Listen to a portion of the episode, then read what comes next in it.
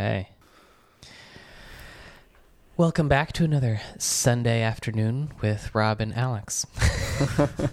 Maybe that's what this can be, just uh, our Sunday chats. Yeah, Sunday afternoon in the park with Rob and Alex. It's like that painting, Yeah. right? Sunday afternoon, and what what is that painting called? Uh, yeah, yeah, I know the, the one you the French painting. Yeah, yeah. Uh, one of my friends, funny enough, they posted an Instagram story where they uh, they had that picture. They were playing. They actually played next to it in the Art Institute in Chicago. Like they played vibraphone by that painting. Uh-huh. But then uh, he posted that picture of him performing by it, and then he posted another picture of it where all the people had been photoshopped out of it, and it was like the current situation, like because no one can be at the parks or the beaches. Oh Yeah. wow. Yeah, I was gonna say it's more like Sunday afternoon in the kitchen for me, in the studio. Right, right. Here's something Um, funny. yeah. I just did that whole first bit, like 30 seconds or whatever, with my metronome running, and I was like trying to figure out how to turn it off. So I just had like click, click, click, click, click, click. Talking in time. Yeah, that's what happens when you're Yeah. recording GarageBand. Okay, Yeah. Um, so it's yeah, not I on my audio track though. Don't worry. That's fine. Yeah, I don't think that'd be terrible if all garage bands just embedded the metronomes people are using. every every podcast you listen to is like got to click at a different speed. Um, yeah, no. So I was uh, explaining before we recorded about the whole the audio setup. It's um, it's it's always a work in progress. I mean, Josh and I have been doing this for over a- well, this one podcast for over a year. Been podcasting in general for like ten years. Um, and it's it's funny how we're still like figuring shit out. And I assume I'm the amateur over here, but he's the actual professional. Like his job is to edit podcasts, and he's still figuring stuff out. Um, so rewinding to our last episode, it turned out that we were pretty quiet overall, and uh, so Josh sent over this template in Logic to help kind of lift up the volume in a more natural way. So he sent his kind of custom uh, compressor presets and stuff Ah. like that, and you just have to drop in the tracks, and it'll kind of fix it for you. But of course, you know, the downside is anytime you try to boost up audio, you're also lifting up any of the background noise and, and crap that you don't want to pick up. Yeah. So that's not the best. Um, this time around is why I wanted to boost my microphone a little bit more on the input side before we record anything, just to make sure we're getting more of my voice. But that still kind of carries some of the problem. And uh, he was just looking up just the other day uh, for his podcast that he works on. Um, But basically, there's these little preamps that you can um, plug into the end of your microphone, and it comes in between the microphone and the interface. This is getting really technical for people who know nothing about audio recording. I didn't know anything either until I picked up this hobby. Um, but basically, it's just this little it's just a little box that's like smaller than a pack of cigarettes, and um, apparently it really applies a nice natural boost to your volume. Um, so it's picking up more of your voice, not necessarily more of that background noise. So it's not like turning up. I don't know how to explain it. It sounds like magic. Yeah. It's not turning up the volume overall. It's just making your microphone more sensitive, I guess. Yeah. Well, you would think that there would be a way. I'm sure there is, in fact, that like because all every time our voice registers, it's registering, you know, above a certain level Yeah. because we're right next to the microphone. So there must be something that there's probably people like shouting at their at their uh at their podcast phone right now, Yeah, whatever yeah. they're listening to. They're like, "Duh, you idiot!" No, but there's like a thing that you could just boost anything that's over this decibel level, but not anything that's under that decibel level. oh, right, right. So then it would automatically cut out the background noise. Well, see, that's another kind of challenge. In the last episode, I had all this background noise, so I did a, a noise gate, which um, will cut out anything below a certain decibel. So I had this low hum from my hard drive, which I unplugged the hard drive this time, and um, it uh, it I boosted up all the volume, which sounded great for the voice, but then there's like this burr going on in the background. Yeah. Um, I used that noise gate, so it cut it out for whenever I was quiet, when I was silent, it would cut that out. But while I once I was talking and the decibels, you know, go back up to that normal level, the gate it won't it won't mute, you know, just the hard Right. drive noise. It would mute everything. Yeah, I think at that point you um, have to do like uh where you just cut everything that is that frequency in the whole recording. Yeah, Right. and um, there's some tools like you in um, Audacity is a free app that you can get, and they have a remove noise option. Um, Yeah. and it's kind of complicated, but in Logic, maybe in GarageBand too, you can find the the equalizer range, like what frequency they're at, and do a polarized thing um, where it subtracts exactly that frequency and nothing else. But that's kind of complicated. Um, apparently, though, there's some software which, thanks to Josh, um, called uh, iZotope or RX iZotope, and it's this like sophisticated sound editing, sound healing type of software.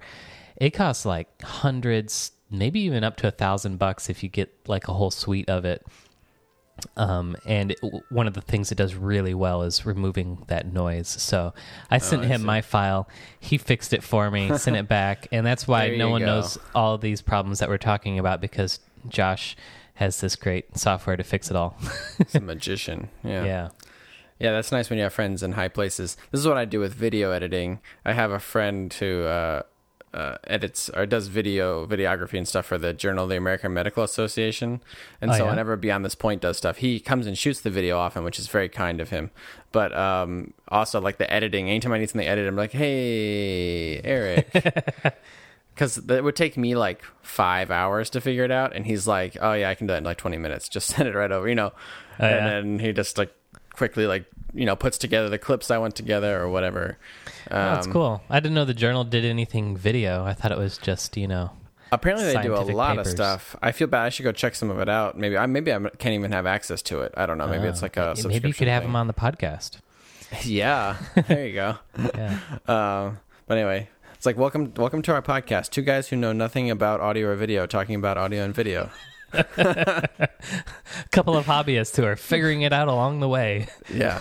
oh, actually, I thought about that. That would be a really good podcast. Um, I was thinking about this actually because of um, Elite Dangerous, this game that I've been talking to you about, this video Uh-huh. game. That's like this incredibly vast thing, which maybe we can talk about in a minute. But um, I was thinking like, oh, there needs to be a podcast that's like a beginner's journey. And it's like just chronicling like what you do from the start. That way, when someone's getting into it, they like pull that up and like go to episode one, and they're like, I can just listen to this while I play, and it's like kind of like, oh, I'm figuring it out alongside this other person who's also figuring it out. You, You, know? you mean you mean like a podcast about that game? Yeah, yeah, yeah. Yeah, so like, or, kinda or, or anything you do. It could be like photography. Like, here's my podcast about learning photography, and Yeah. instead of it being just like um, you're like listening to an expert talk about it, it's like you're the person is also in your shoes. Of course, Oh, they need to have a very structured way they're learning it so that they can be passing it on to you.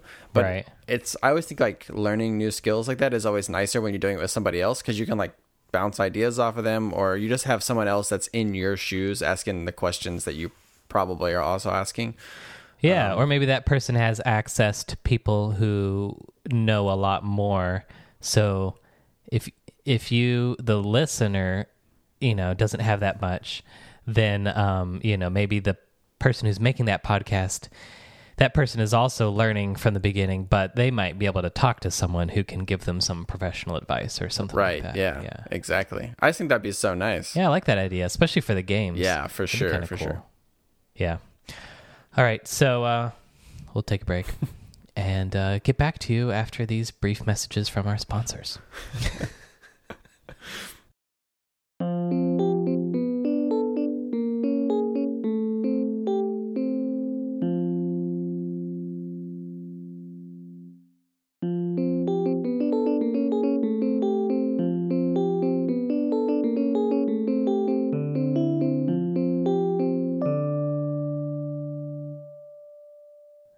This is a, a genmaicha. I don't know if I'm pronouncing it right, or genmaicha. Have you had that before? It's um, it's the type of green tea that is mixed with um, roasted rice. Oh, uh, nice. roasted little kernels of rice.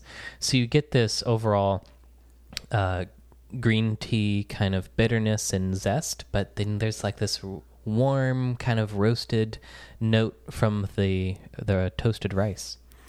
Oh, that's really nice.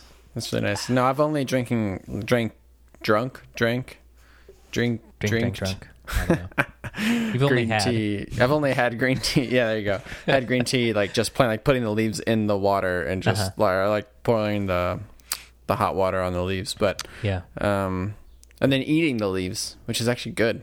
Oh, They're really? Good for you and it ta- it doesn't taste bad. Never thought about that. Mm, Yeah. Probably. Yeah, I got a lot of nutrients in there. Mm-hmm. So, by the way, uh, we f- we didn't end up meeting up when I came back from China. Uh, Yeah. In November, but we got, or I guess it was the very beginning of December. Uh, but we got you uh, a little canister of green tea, Oh wow, that's so cool.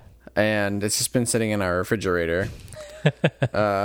so someday, Is that what you do with tea? You're supposed to keep it in the fridge. I've never done that. They say they said to keep it. They said to freeze it um, if you're not going to use it within like a year, I think, Mm-hmm. and then to uh, otherwise keep it in the refrigerator. And it just makes the life of it a lot longer. Oh, okay. Yeah. I have a friend that um, had a wedding or a second wedding in India and brought back a, a small little cube of uh, loose leaf tea from Mm-hmm. India. So I've got that too. But um, I need to locate my tea filter so I can actually make some. Yeah. Oh, but that's that's really cool. Tea from China as well. Yeah.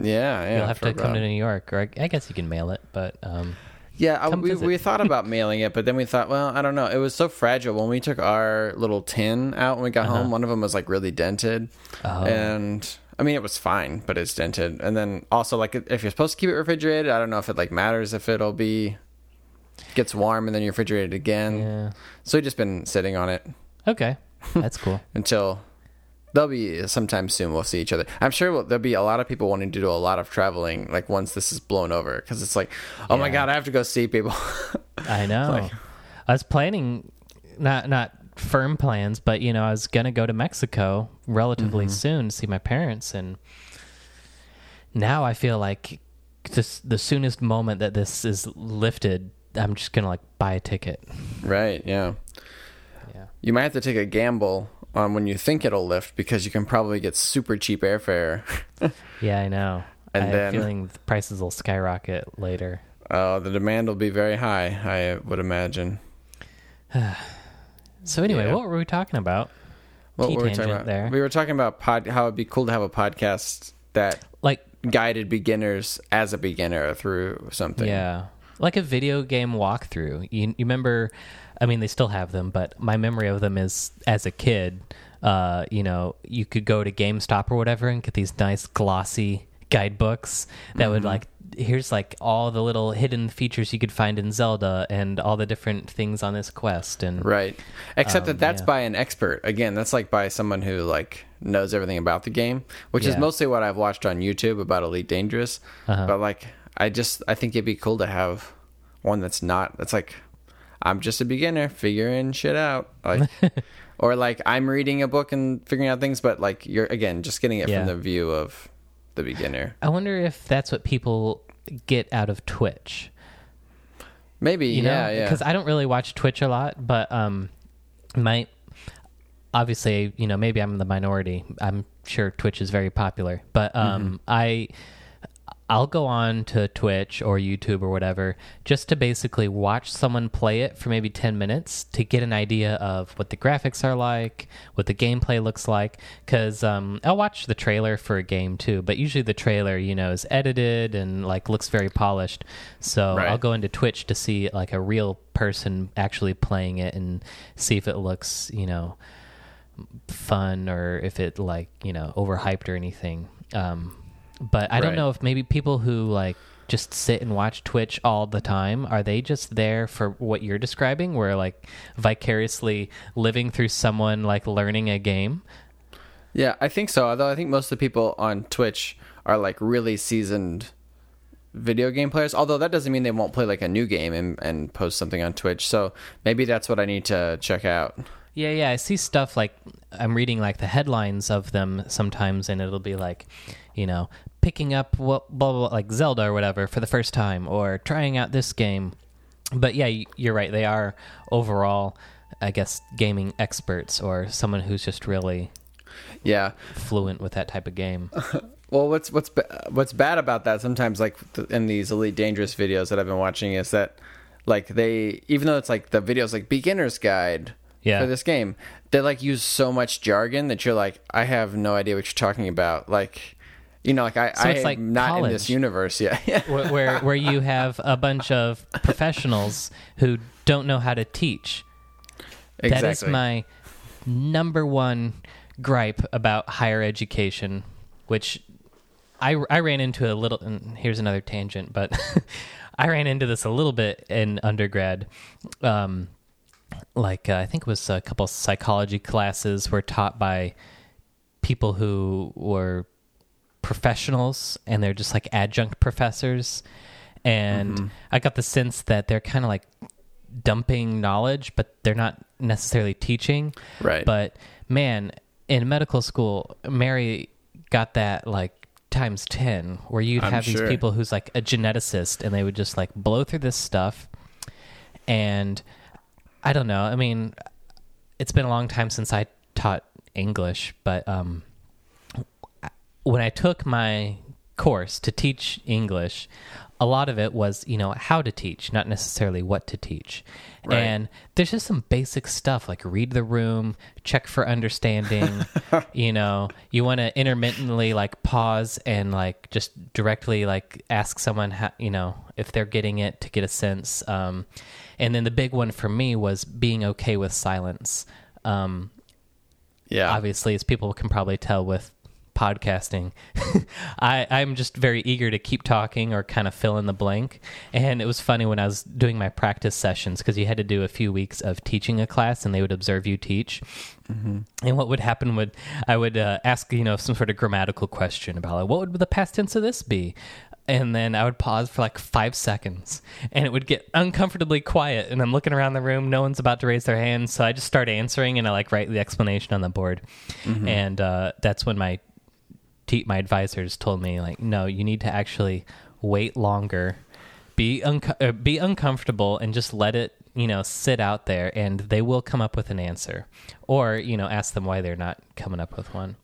right. Um, but yeah, you don't get that from professionals, like a professional geneticist teaching a genetics class in a medical school.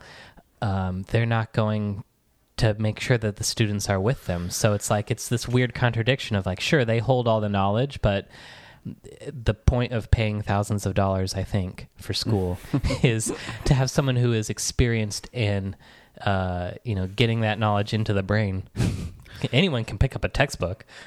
Yeah, I mean, you would think so. Um, I guess the the what they're deciding is that you should already know how to learn once you're in that setting. Like you've learned how to learn, so now you can just like take the information and you figure out how to teach it to yourself. Like I'm going to give it to you, which is not great. I'm not like advocating that. I'm just saying that like that's probably like the attitude in general. Like we don't need to I spoon so. feed, but I think we underestimate the value of spoon feeding something a little bit. I, I, I would argue there's a middle ground between spoon feeding and Yeah, you're right. education and self self education. I think just witnessing. I don't know if this is true for all the other students, but at least Mary, you know, um, would have to take it upon herself to look up entire topics, research what all these words mean and stuff. Because the professor would just throw it out there, like you said, with jargon um, and you'd think, okay, sure, if you're all you know doctors and you're taking this course, you should know a certain amount of jargon.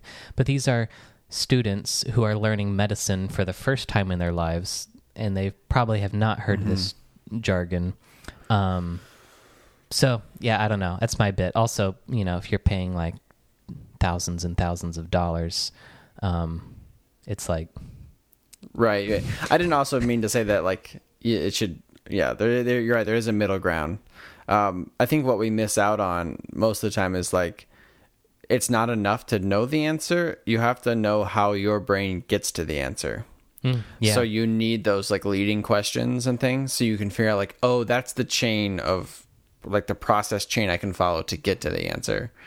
Um, I think that's like super important. I, I do that with my students a lot. You know, like I don't want to ever just tell them like, like okay, this is going to sound really jargony, but like, do you know like which which of these two keys like are relative to each other in terms of like major scales and minor scales? No one's going to get what that means. But instead of just telling them the answer, I have to like tell them the process that you find it out, and I'll do that over and over again because what I, I don't really want them to remember the relationship necessarily, but like I don't I don't want them to remember like oh it's this key and this key. I want them to remember how you figure it out yeah. because then they'll always be able to figure it out. It's the teach a man to fish thing, right? I mean, Yeah.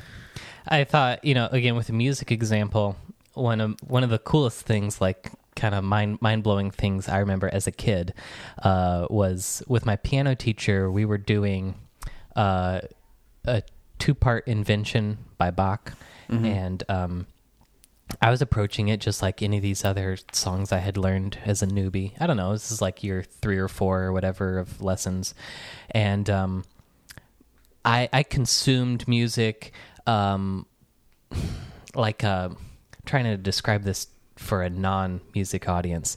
You, if you ever see like um, those old timey what are they called player pianos where you have a roll of paper that has the hole Yep. punches and then the piano play or like a, a music box and you, you have all this bumps and then the instrument just strikes each bump as it comes along mm-hmm. when I was first learning piano, I, that was kind of how my brain looked at music. You have all these black dots on the paper, and I tried to make sure that all of my fingers were hitting, you know, each of those dots as they as they came into line. and you know, if there's a chord with three notes in the left hand and I had a note on the right hand, then I'd hit all four of those. Um, right, like uh, Guitar Hero style. yeah, yeah. And so I was just kind of like consuming it, you know, but here here we go. It's coming. I got to hit this and then hit this. Boom, boom, boom. Um, anyway, this was kind of a mind blowing moment because my teacher, and this is very basic for anyone who already knows music, but my teacher had me stop and um, play the different hands separately. And I have been used to music that was just left hand, the bass sounds just being um, kind of the supporting rhythm or the chords. Uh, you know, like do Mm-hmm. do do, or maybe you have like a do do do do do do do do kind Oh, of alternating T-bass. thing. Yeah, and uh, and then uh, very easy to just kind of pay it, focus most of my attention. I like that would be you know background, and then most of my attention would be on the melody in the right hand that usually has like one note at a time, kind of painting a a picture. So with this this Bach piece and many others like that, um, she had me separate this and and play it one hand at a time. And when I was doing the left hand uh, that I hadn't paid attention to, she had me emphasize certain notes in the left hand, and then all of a sudden I started to see there's there's a melody in the left hand too. It's not just this robotic kind of bass line. You mean And she then- didn't tell you this before you started? No, which I kind of I kind of appreciate this because it was Okay. the reason I'm telling this story is it was one of those things where like I'm learning by example and then she tells me the technical explanation for it. So she had me see this this left hand and like pay attention to it and I could hear, oh, there's like a little melody going on down here too. And then um, she got a highlighter and h- highlighted basically parts of the melody for me on the paper. And there, and she had me. Um, this is turning into a longer explanation than I wanted, but she had me uh, play some parts in between the, the that shared the left and the right hands, and basically to fast forward a little bit, there were three different voices or three different um, maybe melodies that you could hear. Um, some that were like you know the the top voices just in the right hand, some like baritone voices just in the left hand, and then there was another one that was you know kind of crossing in between the two hands, and that blew my mind because you know consuming it like a player piano. You're just hitting all the notes at the same time. Like that's my top priority. Yeah. I wasn't paying attention to like making sure that there were three different voices going on. And once once she highlighted that for me, metaphorically and literally with a highlighter, then then it sounded totally different. Um, and then that's when she explained that it was you know polyphony and uh, you know multiple voices in the same thing, and uh, that was really cool.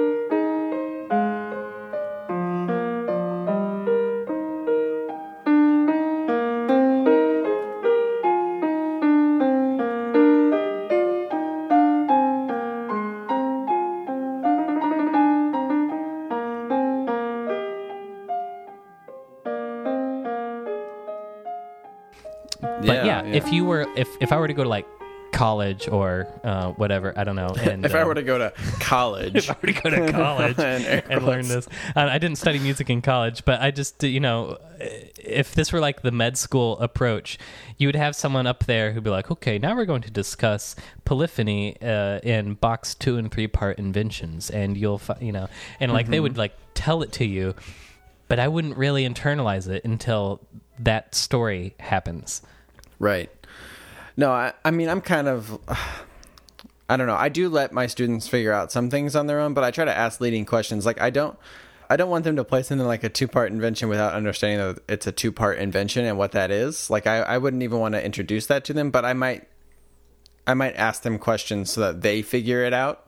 Uh-huh. But they figure it out before they start learning it. Like I, there are too many things that I learned as a young musician that I was like, why didn't someone just tell me that's what it was that was what was going on especially with technique on drums like i just like why didn't someone just say this you know and so i try to always just make that very evident to students like I, and I would appreciate that too. Mm-hmm. I think there's Like- probably a fine line, and this probably just comes down to you know your skill as a teacher of learning, um, you know how much to let the student struggle and Mm-hmm. kind of internalize it versus how much is struggling in vain and you're really just not supporting the student.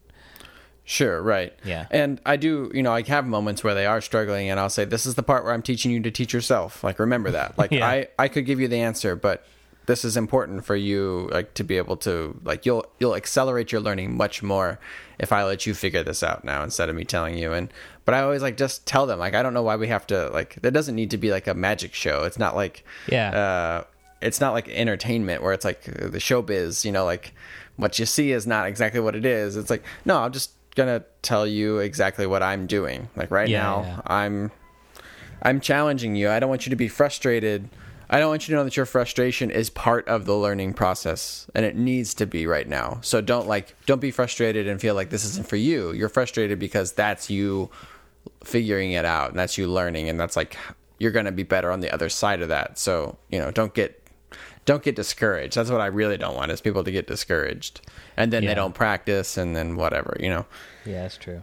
So also just like they need to sometimes they need to be told like how to practice. Like I was like if you try to practice this for half an hour, you're gonna get really discouraged because it's really hard and you're gonna like get bored and you're actually not gonna be processing it. So I was like just take it in bite sized chunks, like do two or three. Right. And I, I hope that kind of stuff helps because no one also told me that stuff. Um, you know, that you need to like really diversify the way you learn things because your brain will only do like high quality processing for so long. And then you're just like beating a dead horse. You know what I mean? Like, Yeah. So one of the things that I think about is like the ability to play. Speaking of metronomes, like we did at the beginning of this podcast, um, being able to play with a metronome and not just like kind of keep up with it, but like hit it like dead in a bullseye. Like like not even hitting it on a bullseye. Like it's like someone already hit the bullseye and you put an arrow through their arrow right? Damn. Trying that to sounds impossible. trying to play that consistently and then also being even in between the metronome. Like not going like ba da da da da da da da, da. like okay sure right. i'm hitting the metronome every time but everything in between it is garbage. So like these things take Able to, incredibly like, high evenly divide divide the beats. You mean? Yeah. Yeah. Like when you're doing this, if you like had like if you could go to like your activity monitor like you can on Macs and you could see your CPU usage, it's like in the you know high 80s low 90s it's like really using your cpu right to Yeah. do that and you cannot sustain that for a long time so you have to like just think i'm gonna do this for like five minutes but i have to really focus because otherwise you keep doing it but you're actually not focusing you know you're just kind of going through the motion and then it's like a it's a wasted practice time because Interesting. there's no point in doing those exercises if you're not hyper focused on a thing My um, this is transitioning to a music podcast, but my all my right. biggest frustration uh, in learning piano was rhythm and following the the exact tempo. Um, and it, it got it got so bad to this point where I just abolished the metronome. I was like, you know, fuck you. Um, I'm not gonna not gonna even bother this. I'm just gonna I'm gonna take the notes and I'm gonna play them how I feel like it should sound, and and it just became it just became for me. I kind of gave up on the perfection and and I was just like, all right, you know, I'm just gonna play this how I wanted.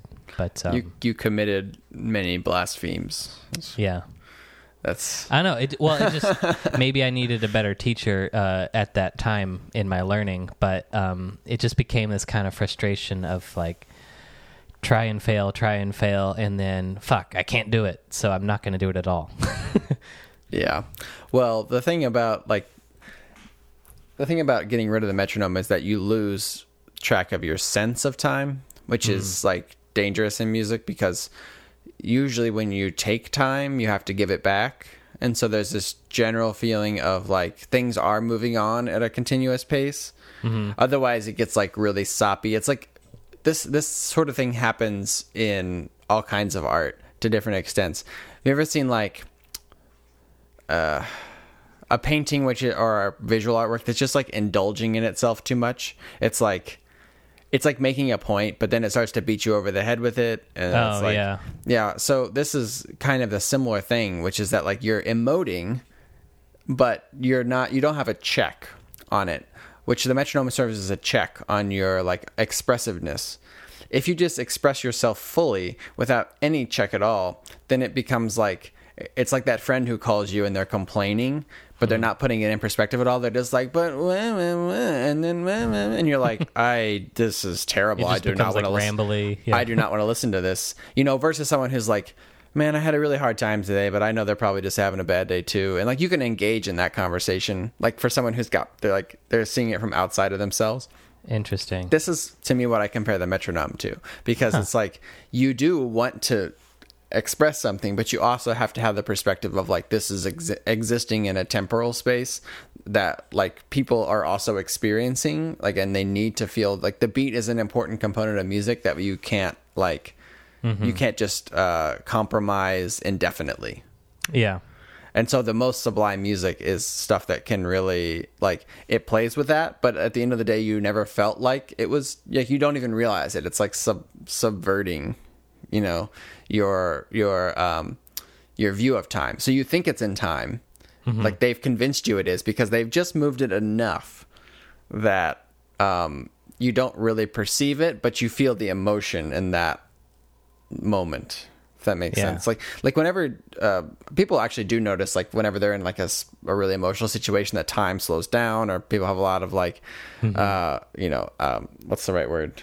Anecdotes for like time and like how it changes based on how you're like how you're feeling and how you experience it but it does that in a way that you don't you don't perceive when it happens you might perceive that now I'm in a space where time feels slower, but you don't notice the switching point, you know, or anything like that. Like, so everything has to be very subversive when you're dealing with like changing musical elements. Interesting. Think about that with actually. Oh, sorry, I know this is getting very musicy, so we can we can change topics anytime. I mean, but I, uh, I I like it, but you you said that you uh, you were sick of talking about music. yeah, I guess that's true. Uh. I don't know what it would be like if we had a whole music podcast where it's all we talked Where about. the but- pressure is on. Yeah, yeah, yeah. But this is pretty interesting to me. Um, I mean, all the elements of music can be exploited in this way, but only to certain extents, I think, before they get like they they become unrelatable. So like harmony or um, pitch is another like element to this. Like people do a lot of pitch bending, but when you do like so like I mean a lot of world musics um, and contemporary music everything exploits Like in the pitch, Guzheng. pitch pitch bending or slight variations to pitch. But if you lose your reference for pitch, like if you if it's all so changed and augmented that you can't really pick up, you don't really notice the pitch bends because everything's bent. Then If everything is just you've- off. you've lost the effect. And this is the same thing with the time, right? If everything is out of time, then nothing nothing there's no like deviation from the normal to feel the emotion because everything Mm. is just all over the place. Hmm. That's Yeah. interesting. Um, this would probably be better if we had examples to to edit into the show and all that, but uh, I think Sure. we covered a lot.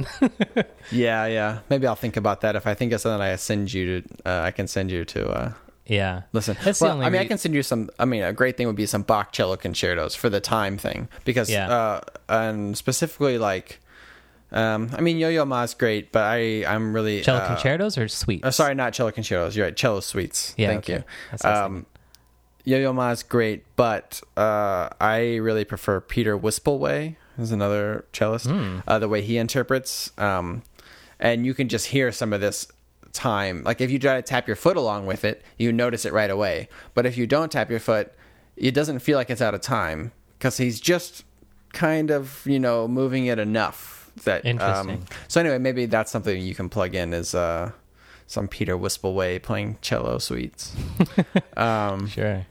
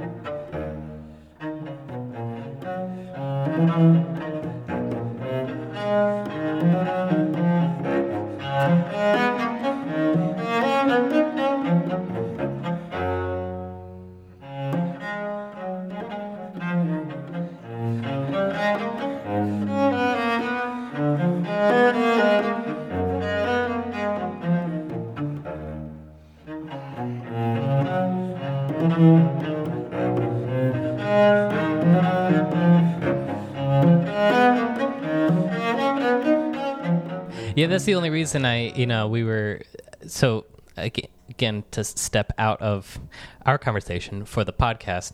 Uh, we had talked about if we wanted, if we're doing enough of these recordings, we wanted to do another podcast like forking off of this one.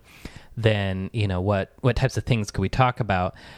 the the reason I was thinking about music was that I, as a editor, had a fun time in our music episodes in the past. To uh, you know, we would talk about a certain thing. You say, "Oh, it's like this," and then I was able to go and grab the actual sound, so that uh, you know, being a auditory medium, people can can also be there and they can you know learn something, and then they can have something to listen to to kind of compare it to. Um, I remember uh, Nick and I took this uh, class in college. It was just a intro to music, but it, I think the the most fun part was um, it was just learning how to listen to stuff. And there's something really fun about someone giving a nice setup, and then you listen, uh, or maybe you listen before and after, and you kind of like you know hear something different about that now that you've been given something to focus on, um, and that's just kind of fun, uh, kind of a, a a little magic trick that happens in audio, I think. But um, but yeah, I didn't want to, of course, pigeonhole you to only talking about music the whole time. yeah, that's true. Well, what could be interesting, I mean, the thing that scares me about this is like, do we have any listeners that would send in questions? But like having listeners ask a question about like, could you just talk about like the music in this movie? I love the music in this movie. Yeah. and then there's something specific to look at because what i don't want to do is like have to like watch a bunch of stuff and find something to talk about i Yeah, want somebody yeah. to prompt me with like something that they're interested in and then i i'm much better that way like i think after like if i give up on my music career which is a possibility at some point i think what i would do is become a consultant because i'm Uh-huh. way better when somebody presents a problem to me and then i can work on it but Yeah. what i hate is doing the analysis to like find the problems and things like that or to like I don't know. Like I'm so much better when I'm just reacting to a question. Like my mental, the way my mind works is like so much better that way. I think than just like generation, which is really weird to say as an artist. Like I'm not as great at generating content, um, but I'm well, really you- good you at solving a problem. frame. Right. I'm really good. I'm really good at solving a problem. Like, how do we get from this piece to this piece? Then I Mm-hmm. can like look at it and I can find a really smooth way. You know, by attacking certain like parts of the music, like like exploiting certain elements of the music, so that these things blend together. Um, I'm good at that. But I'm I'm like if you like write a piece, I'm like, oh, not me. I mean, I feel like that's the same thing as as a designer. I um I'm really good. Uh, I like to say that I'm a professional complainer. I'm really good at identifying problems. You know, uh, before I worked at Audible, uh, I was a consultant basically, or I worked at an agency that did consulting. So you know, a bank would come to you like, "Oh, we need a new website or something." Um, but a huge part of my job as the user experience side of things, not necessarily the graphical side of things, was just to find out like where where is this flow break down? You know, if I'm trying to open a checking account, what are the you know the difficulties? What are the confusing forms you're having me fill out? Or maybe you're you're asking me you know, for like what country I live in, and it just starts with Afghanistan because that's alphabetical and that kind of stuff. And so I, I, I'm really good at nitpicking and finding anything that could be somewhat confusing or just too belabored. Um, but um, and you know, I, I, I think I'm pretty good at coming up with some solutions now because that's also part of my job. But Right. if someone were to just say, "Hey, Rob, make a cool app," yeah, yeah. I'm like, what? uh, what the hell is that? I don't know. What is a cool app? Uh, you know, what, is right. it? You know, um, a texting app, or is it a, a you know calendar management, or whatever? I need, I need, I need some frames to to kind of like pigeonhole me into something specific. Yeah. And then when they're like, okay, make the best calendar app, then I would be able to go out, download all the calendar apps that currently exist, find out what ones are cool, what ones are shitty, why are they shitty, are there any problems that exist across all of them that no one has solved? Now that would be cool. Find that one problem, and then I could be the one to solve that problem that no one else is addressing. Although nine times out of ten, it turns out there's a good reason. Right, solved exactly. exactly. Um, Yeah. Well, you know, I don't know why this came to mind, but you, have you heard that you know Apple bought the Dark Sky app? Uh, no, I didn't know that. Yeah, it's a weather app that was really popular on Android, and they decided that the uh, the thing that was really wrong with the Dark Sky app is that it was available to Android users, so they're gonna immediately cut that off. They I'm like sure. bought this app that's super popular and then just abandoned half the users. Like, it was like, oh man, that's so cutthroat. So they, so I've seen a lot of weather apps use Dark Sky's data feed. oh, Um, is I don't I don't know anything about this, but you mean that they they basically bought the rights to all of it, so they're shutting that off to all the weather apps, or I don't know that much. I'm sure they could. Hmm. I mean, they could just not make the the feed available. Um, I don't know if that's the case or not, but I think it might be just the app interface and everything. okay? I don't I know use there's that a app. website. Yeah, there. I, But- I've heard. But when of I read app. that, yeah, when I read that, I was like, "That's so shitty." like, how to good good job to not make friends. Like, you know. yeah. Uh, anyway, Well, I mean, they don't need to make friends if you're not an Apple customer. that's the thing that pisses me off about Apple. Like, I like their products. I just like sometimes I'm like, man, like this would just be so nice if it could be cross compatible or. You know, because like I've got like not everybody in the world uses Apple, and not everybody in the world is ever going to use Apple. You couldn't possibly keep up with that that market share.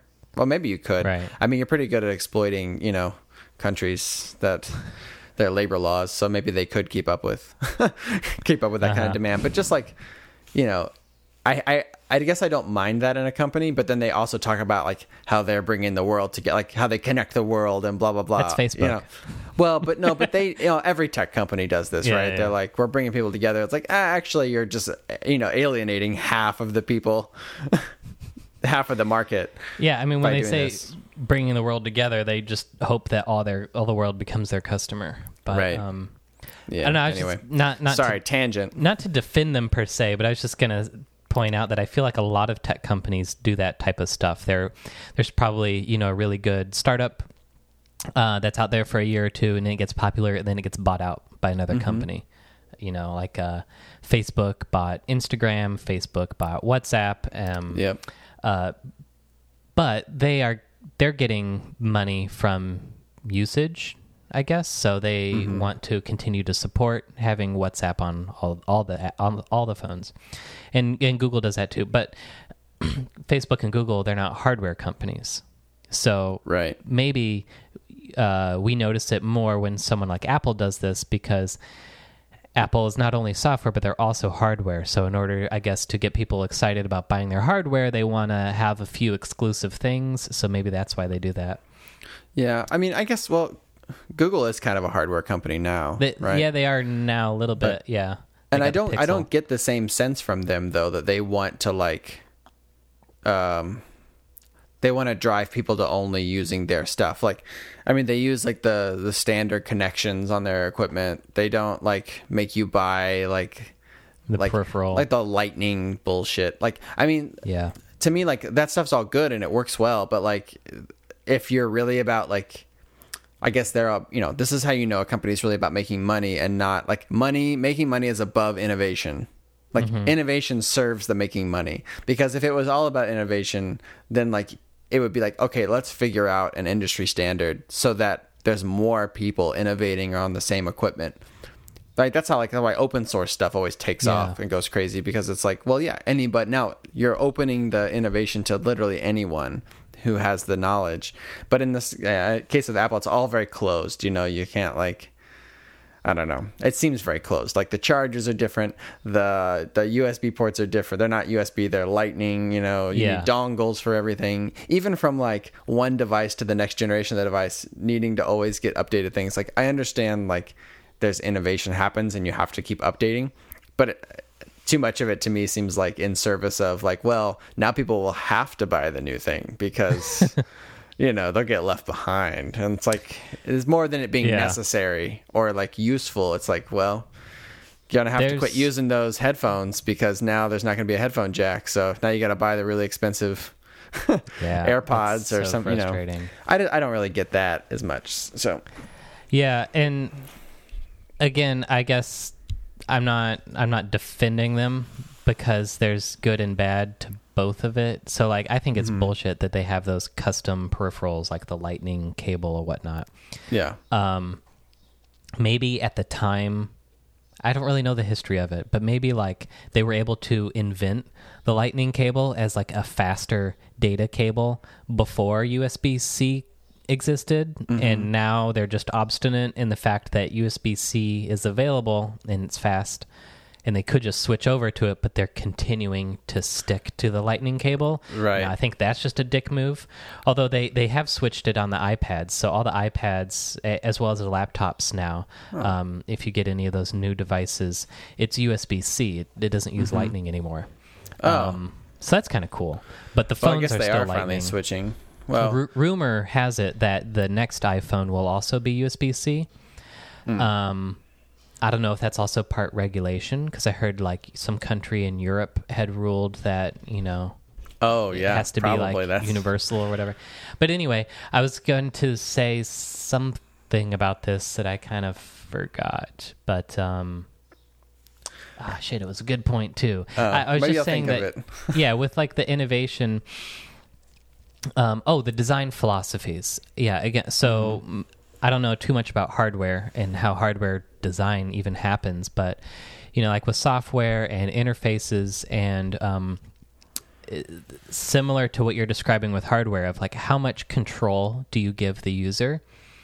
Um, as like a basic example i remember you know back in high school i had a windows computer and i even learned how to build my own. Uh, so that's cool just the hardware alone that i could build it. You can't really build a mac. Um, But with the software, Well, they definitely like- don't want you to. yeah. With with the software you can um you can customize a lot more in windows. I could download these skins and you know give it a cool theme and um, set up a lot more customization as to how the computer operates. In the mac it's um, it's not there or if it is there it's really deep. You have to be pretty technically advanced to customize the mac.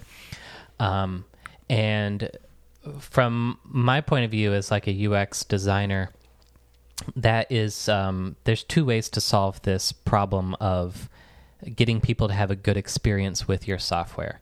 If I just give you a phone or give you a computer and you are, you know, grandma and you don't know too much about things, the Poor the grandma. Mac, yeah, sorry, grandma. um, you know the the idea with the Mac is sure there's there's gonna be a learning curve to any type of technology. You, you know, you're not. I'm not saying Mac is like the easiest thing to immediately pick up. I think it's pretty easy, but I, I've been using it for a while. But the thing that it does is it has these guardrails. You can't, um, you know, you can't break things as easily. Uh, f- True. For example, like with um, with software, uh, if you have an app on your Mac or um, Photoshop, if you have, well, maybe that's a bad example. Word.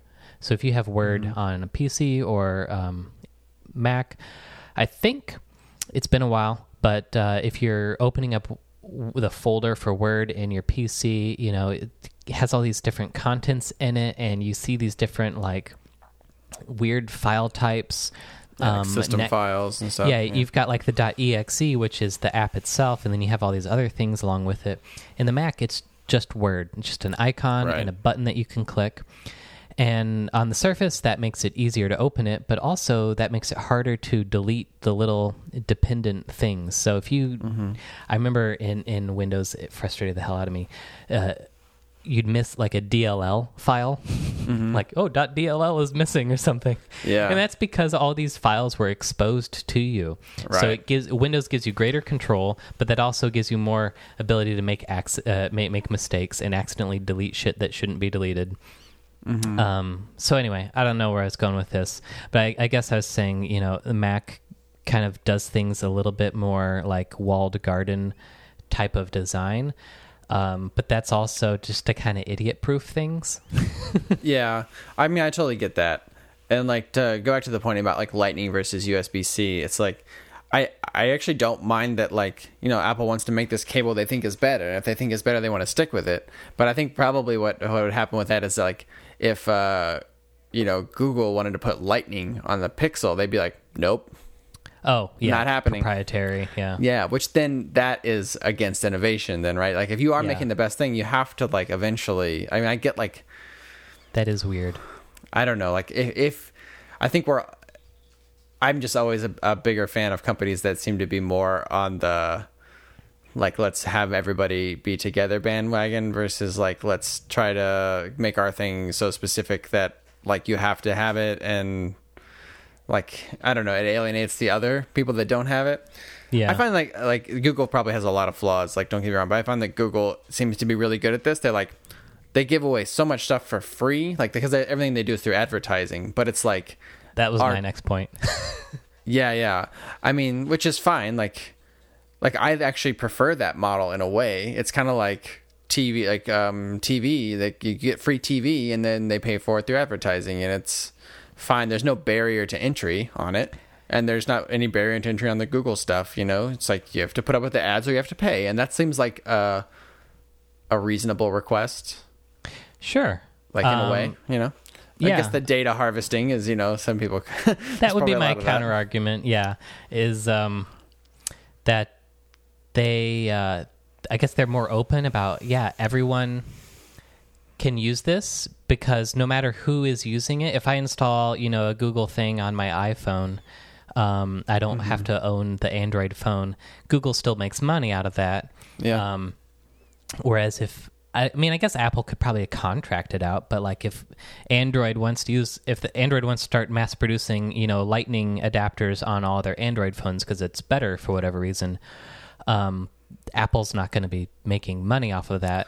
Right. Um, but um, with the software thing, yeah, the difference is like um, the the data harvesting, um, and I could go on to a whole spiel about that. But yeah, as long as people are aware that um, you know a lot of those things, the, the main difference is I might be paying a little bit more for the iPhone but at least it could all be a lie. Who knows? But I at least feel safer that um, Yeah. everything is encrypted.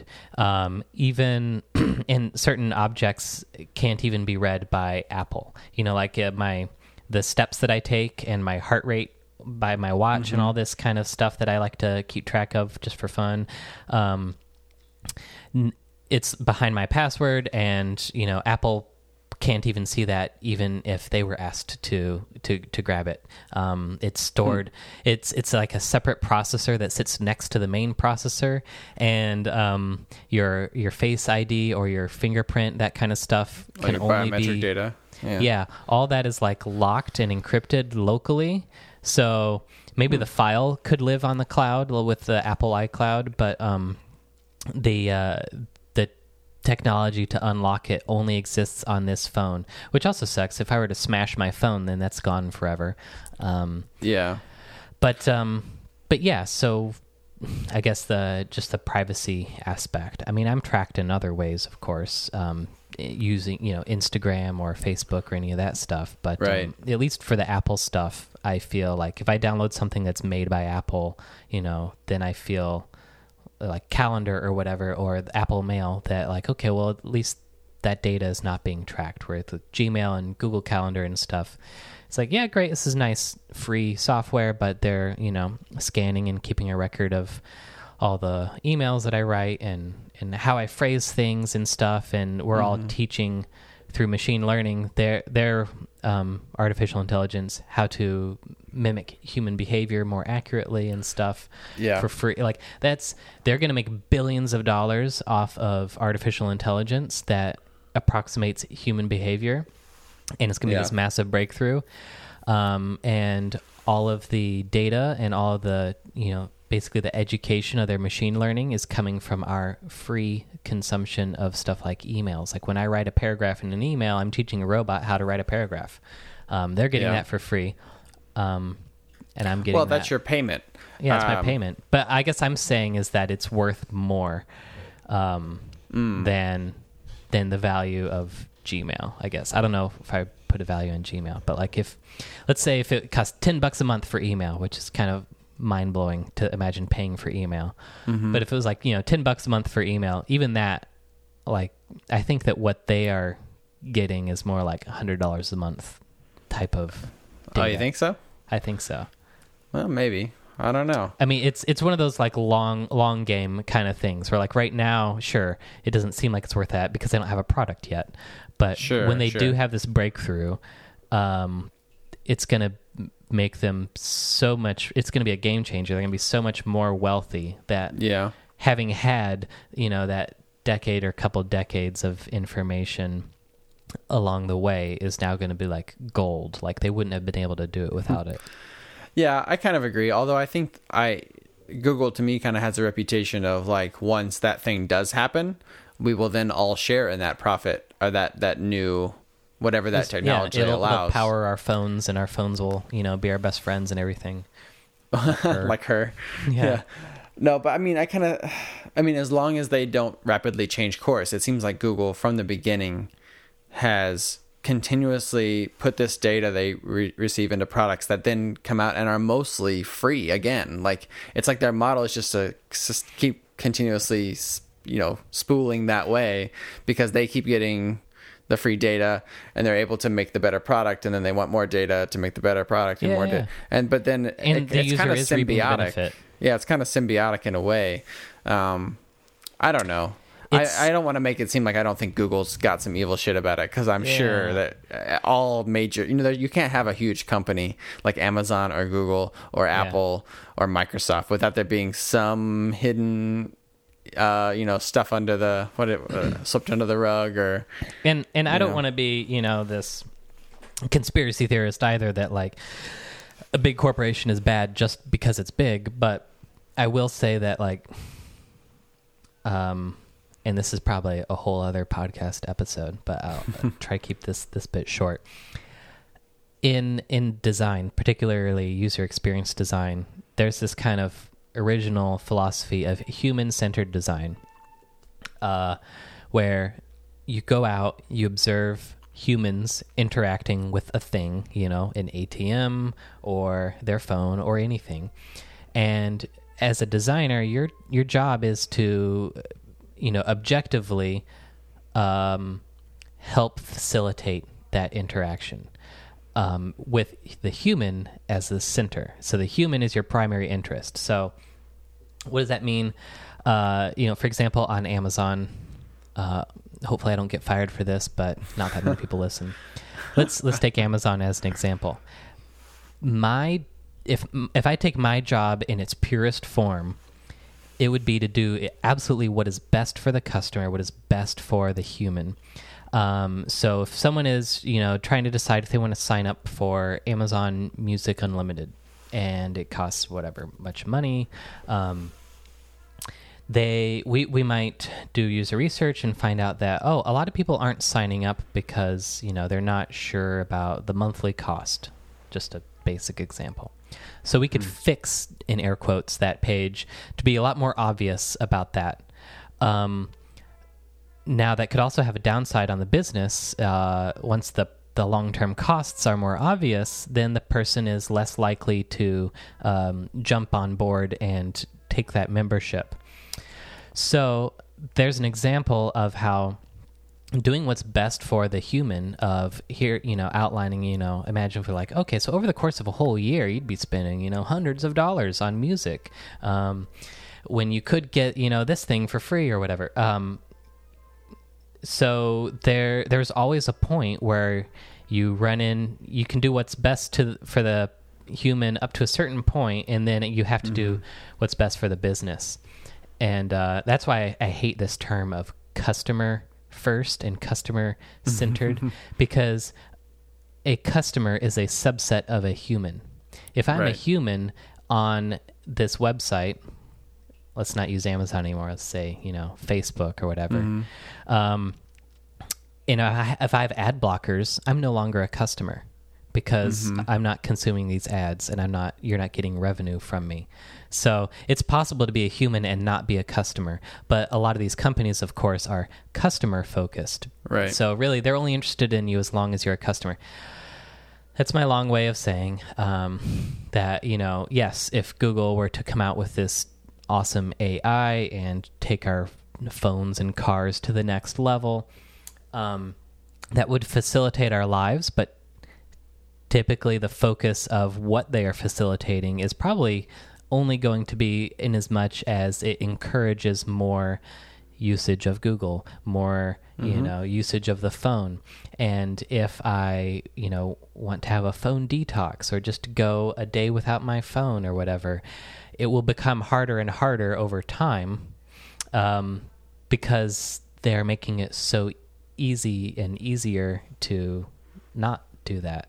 I don't know. right, that that's sense. true. No, that's yeah. very true. Um, I mean, well, it's like I think Elon Musk has talked about this before. It's like our gradual like transition to becoming well, we're already cyborgs because like we have such an infinite amount of knowledge because of our phones that we didn't have before. So like we've already connected to a device that now makes us like a superhuman yeah in a way um, and that's only going to keep getting stronger and stronger and you know he's working on like neuralink and all that stuff mm-hmm. but like um, I mean, I just it seems almost like an unstoppable force, and yeah, that like I agree. It's it's like saying like, well, the, the same has been true all throughout history, right? Like people made cars and then we made interstates and it's like well now you can't have you know it's harder to have a life without a car or without yeah. a, a it's harder to be a human the way you would be a long time ago like it's just more difficult yeah. because of these other things that are in the way uh, in the way of that way of living, but are facilitating a different way of life. So I don't yeah. know what the solution is to that. I mean, like I I think everyone should obviously have the choice to do what they want, but I the one thing that is true about capitalism to a large extent and markets is that like they will push in the direction that most people want because that's what most people are doing, you know. And you could argue that Mm-hmm. people are kind of getting sucked into that way of thinking, which I would the, agree the law with. of average. know. Right.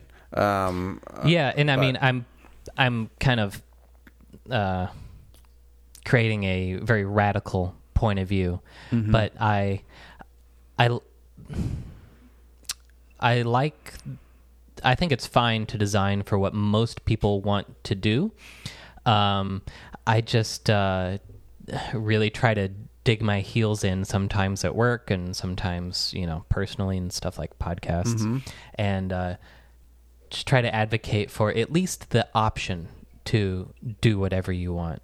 Uh, that freedom, that freedom of choice, I guess, is the most Yeah. precious. And um, and y- yeah, I mean, I guess you could live off the grid if you really wanted to, but like you said, it's getting harder and harder.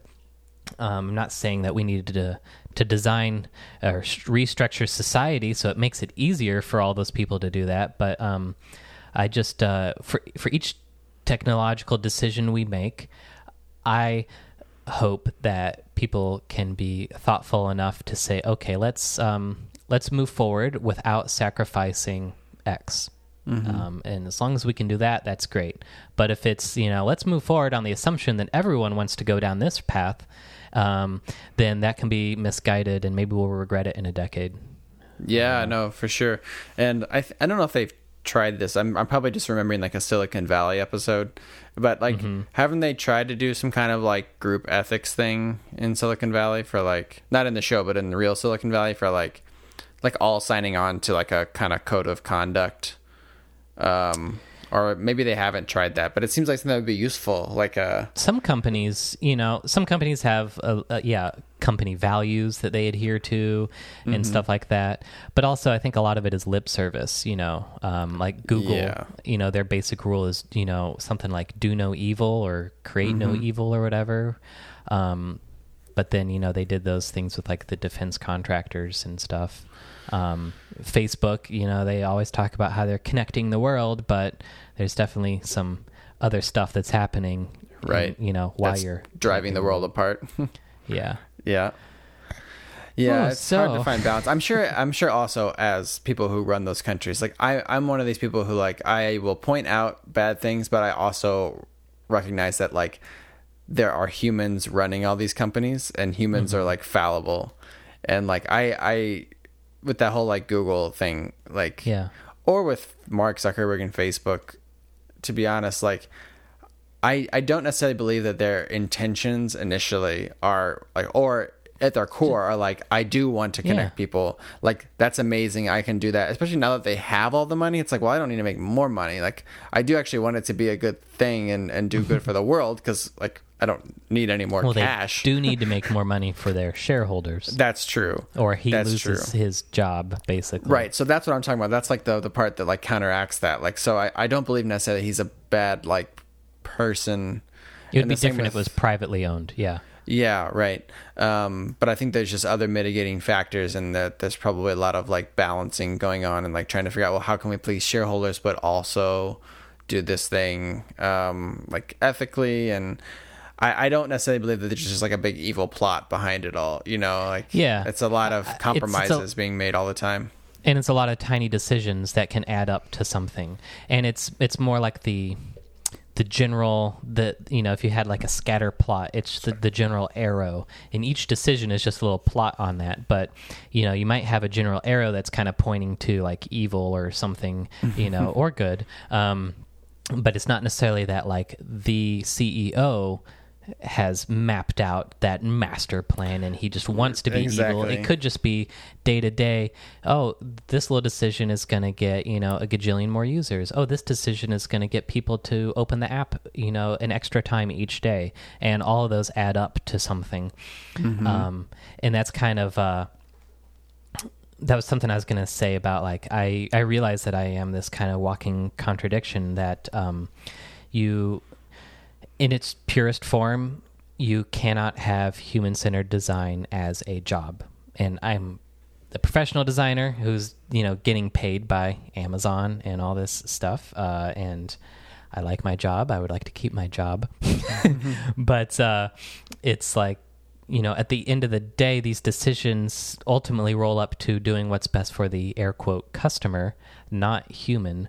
So Yeah. there are times when you do have to say, okay, in a, in an in a in a bubble in a vacuum, the best decision might be to point out how expensive something is, and that would reduce our number of customers. Um, but you're doing what's best for people. So I don't know. Maybe there needs to be, or I'm sure there is, some sort of like non-profit arm of design. There's some sort of, you know, some sort of entity that is out there solving problems for humans, but not with profit as the center. Well, there definitely are. I mean, well, on a macro level, I mean, I know of one in Chicago that's like an architecture and design firm that is nonprofit, and its its goal hmm. is um to like it's a its goal is making the world better as opposed to like making companies more profitable. Yeah. so and it doesn't pre- have any you know pretension about that. It's like when it when you goes to work with a company it's because that company wants to become more eco-friendly or wants to be better with human-centered design. So they're not operating under the model of like this has to be customer focused they're operating under the model of like what will actually be better for people. Right. and the you know it's hit or miss whether the company will take them up on the offer but i think that one thing that's maybe underestimated by companies and maybe for good reason because everyone has such a short attention span but is that long-term like feel that a company has and like how it will retain customers over a long period of time because people trust it Like Apple. So- like me trusting Apple because Yeah. overall it seems to have this attitude of, you know, and different things they've done in the past of like valuing my privacy. So, you know, when Mm-hmm. New phones come out and stuff like that, that's part of my decision to stay. Right. And so their value proposition speaks to you pretty well because the privacy is so important. But for me, it's like I have this other problem. Like I'm not as concerned about privacy, but I it pisses me off that like they use all the separate like attachments and things. And so that to me seems like a money grab, and so that's going to negatively influence my opinion of Apple, right? Yeah. Whereas like Google, by contrast, for like because I don't mind about privacy, their value proposition is well, we're going to make it free, or we're not going to like hide costs. Like they're one of the most upfront companies. I think about like this is going to cost you this much a month if you want to do it. Like so you can take it or leave it, but there's no like fine print about it. It's like it's kind of like what you see is what you get. I feel like, and if Yeah. you're willing to make the trade, then you do it. Um, We're transparent. so that speaks to my value proposition because like like i have no illusions that like they're using all my data um and but i like that they don't try to like sneak in like oh well you can use it free for a month and then we're going to start charging you but like we aren't going to tell you that. We're just going to say it's a free trial and Yeah. then like it'll automatically start charging. They're always like super upfront about that stuff. And like even like they did this ridiculous giveaway where they gave away google homes. Like you I all you had that. to do all you had to do is like yeah right. I did that too. I, although i didn't keep it. I, I gave it away as a a, a present uh, like a christmas present. Um but i even when i was doing that i was like there must be a catch here. And then i looked at it and it was all very straightforward. Like it's like there basically there is no catch here. You just get it for free. And then sure enough i put my email address in or my address in and i got it for free. There was no surprise like Yep. okay well like you know it's, it's ready for delivery but if you want it you have to sign up for this. Like there's none of that Uh-huh. bullshit. It just happened. And i was like that inc- increased significantly my opinion of the company because i was like they they're not Yeah. trying to mislead you in any way they're just like this is and i know why they're giving them out i'm not stupid like they're gonna collect Collecting voice data. data. right Yeah. um i guess maybe i'm overestimating So- that some people might not realize that but like Yeah. you know whatever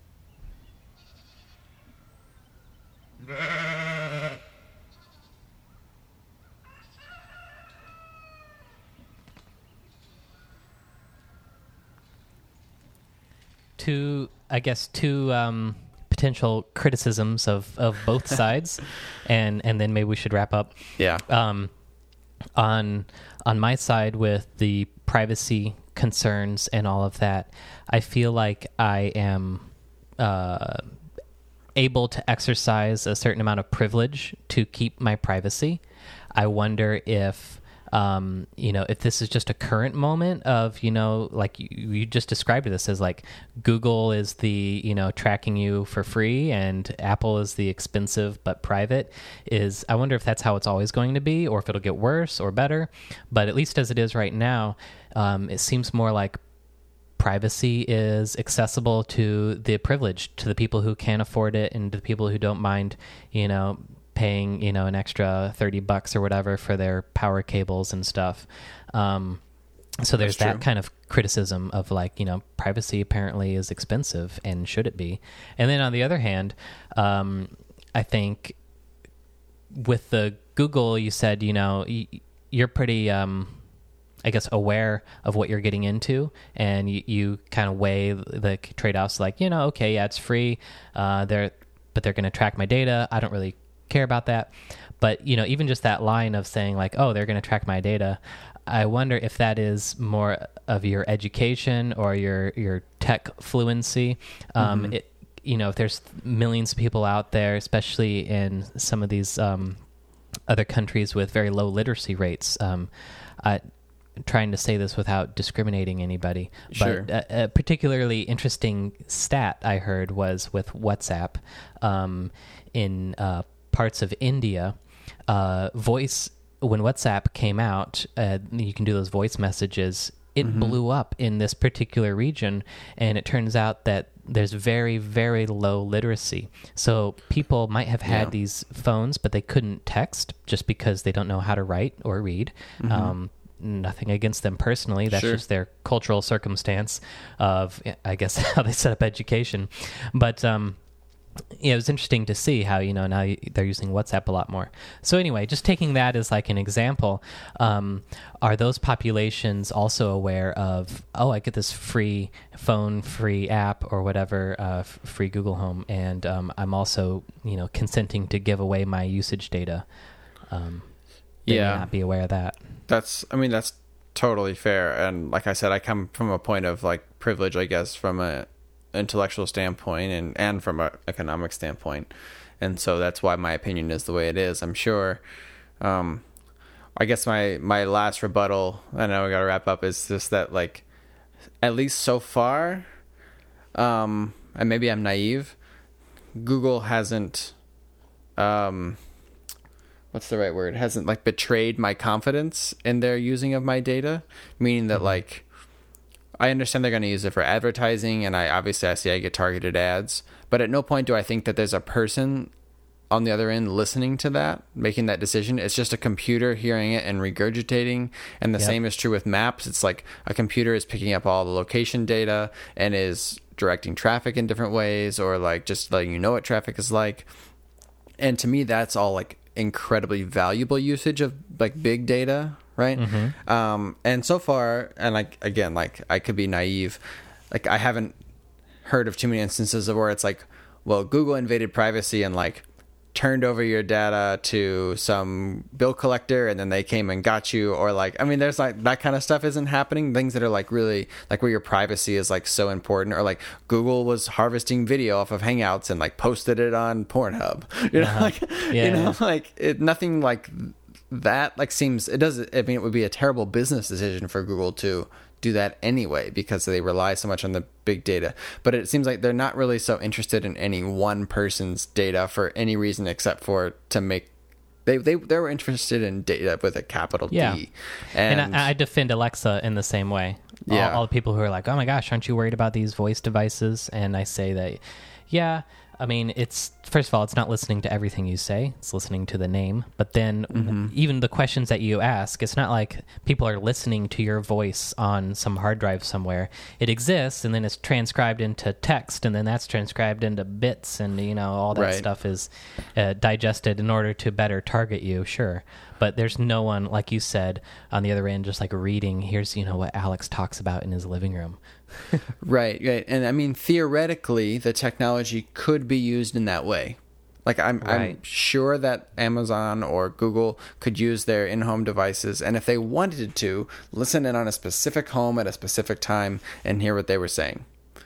and i feel like the in this this is this same hypothetical would be true of like the cia or whatever the nsa of like um yeah they could technically do that but they would have to like personally like someone at google probably has to know you and maybe they're like you know um, a scorned ex-lover or something and so they somehow target you but like i don't think they would be doing that to the general population Right. and and so far, I haven't. There haven't been a lot of stories of things like that happening. Yeah. So I mean, I'm sure. Maybe, I mean, I'm not sure. Maybe they are putting safeguards in place so things like that can't happen because they're Right. bound to be an employee at some point who's like, I'm gonna listen in on blah blah blah. But then when that came out, it would be a big, you know, big deal and like really bad for Google. So I'm sure they have a vested interest on restricting the ability for people to Yeah. access that kind of Right. data. Yeah, I don't know how, how Um, Google works, but at Amazon, like I I have I'm not even close to having access of uh, what people say to their Alexa devices. Um, Yeah. You you have to work on that team, and even if you work on that team, you have to be like a particular job position and even in that position i think you have to like request access and like you get access to like this for this amount of time or something Uh, So you it's can not like, troubleshoot or it's not like any anything, Amazon yeah. employee can just like open up the computer and like, oh, let me go to the database and just hit play, and you know, Yeah. it's it's not even there. Yeah, Now you have to recognize that at some point there's probably like ten people at any given time that could possibly access it. Sure, and you actually have to you have to consider that at some point that technology could be used in that way, uh, and not in your interest. And um, of course, like that's something you have to like grapple with and decide if you think that's okay. But I think you're going to be in a really tough spot trying to get through the world without experiencing any touch point like that. Yeah, you know like especially it, that means like getting rid of your phone because your phone at any time i promise can be accessed Oh, by nsa um, to hear what you're saying I think so about that all the time. um, and there's not a lot you can do about that except to not have a phone Yeah, um, to use a burner phone so that they don't know who it belongs to like i mean there's light just phone, like yeah. yeah and so you know it's just it's kind of the world we live in now a little bit it's like if you're deathly Mm-hmm. afraid of cars i mean even you even see like uh like mennonites and amish people eventually have to get in a car because they have to go to a hospital or something or they have to go somewhere or- yeah. yeah and then so like they just even though that's part of like what they believe in like totally respect that like they're it's really really difficult once the world moves on to other Yeah. things to not engage so anyway uh, I'm I'm sure that we could go on and on and on about this, but yeah. this is getting kind of It's a- long. so it's a good topic, but yeah. Anyway, well, are you comfortable with? Um, I mean, I don't know how you even can get in contact with your listeners, but I guess we could just say on here, like, if anyone has something they want to hear, especially art focused, like art, especially art in media, Mm-hmm. um, we would love to talk about that stuff. Like, and just Yeah. shoot the shit about it. So it would be nice to be prompted with something if anyone Yeah, is that would be listening cool. and wants to pop something uh, to your email, Rob. Yeah, I don't. I don't think I've um, overtly asked for it, but I, I I try to include it in the like the show notes and whatnot of how people can reach out to us on Twitter. I also have this open Telegram group, so if you you know want to get Telegram, it's free, and then you can just use the link on our website, and it'll take you straight to that group. So it's like a chat room where you can just kind of pop in and out Mm-hmm. and ask stuff. Um, I never went through the trouble of setting up an email for the podcast. Um, so I didn't do that Yeah. part. But um, yeah, I don't know. Uh, the podcast I did like 10 years ago in college, we had people call in. We set up this thing on this website where people could call in. People wrote us some emails once in a while, and that was really cool. Uh, but so far with this one, maybe it's just we don't have that many people listening. Um, no one uh, particularly brings up any topic or even says hi but yeah it'd be great to to hear from people say hello or if you have a certain idea um uh yeah send it to us on twitter at sorry topic um or telegram um i don't know if if email is really the only way then i could set that up but people would have to let me know somehow Yeah. to to get an email. Maybe Yeah. if we get a few uh, something coming in on Twitter or Instagram or whatever, um, then uh, we could set up an email or something if Yeah. we thought people were actually gonna yeah. send in stuff. But that's I a didn't big set if. up an Instagram. I could do that. oh yeah. yeah. Then then the like 15 people that listen to the show could also follow on Instagram. exactly. anyway. Yeah. All right. Well, this is this is great. Sometimes I feel like I don't, you know, we just talked to you the other day. I don't know what we're going to talk about, and then we end up going on for a long time. So that's good. Yeah. Yeah. Podcasting is Sunday. pretty nice. It it leads to good conversation, a lot of active listening. I think that's what makes podcast format good for conversation. Yeah, it kind of spurs you to to get topical and to step beyond just the two people talking. Um, You know, when something is not recording, then just like, hey, how's it going? What's Right. up? Exactly. There's no impetus to talk about Yeah, something yeah. substantive. Well, uh, you should play more of that that game. I want to hear more about it. Maybe that could be a podcast topic. We kind of started talking about it and then got way off onto some deeper shit. yeah. The funny thing is, I haven't even played it because my Xbox is broken. So I've, I've only been like watching these videos so that when I do get it and get my Xbox, I can be like, all right, jumping straight in, Yeah. uh, which is so nerdy. I'm, I feel like such a nerd, but it's fine. I'm loving it. I mean, uh, nerdy is just someone who knows what they like, That's true. and, and That's they true. go all in. Yeah. Yeah. All right. Well, All right. good talking to you. Uh, we'll catch up again next week. All right. Sounds good. All right. See you, Rob. See ya.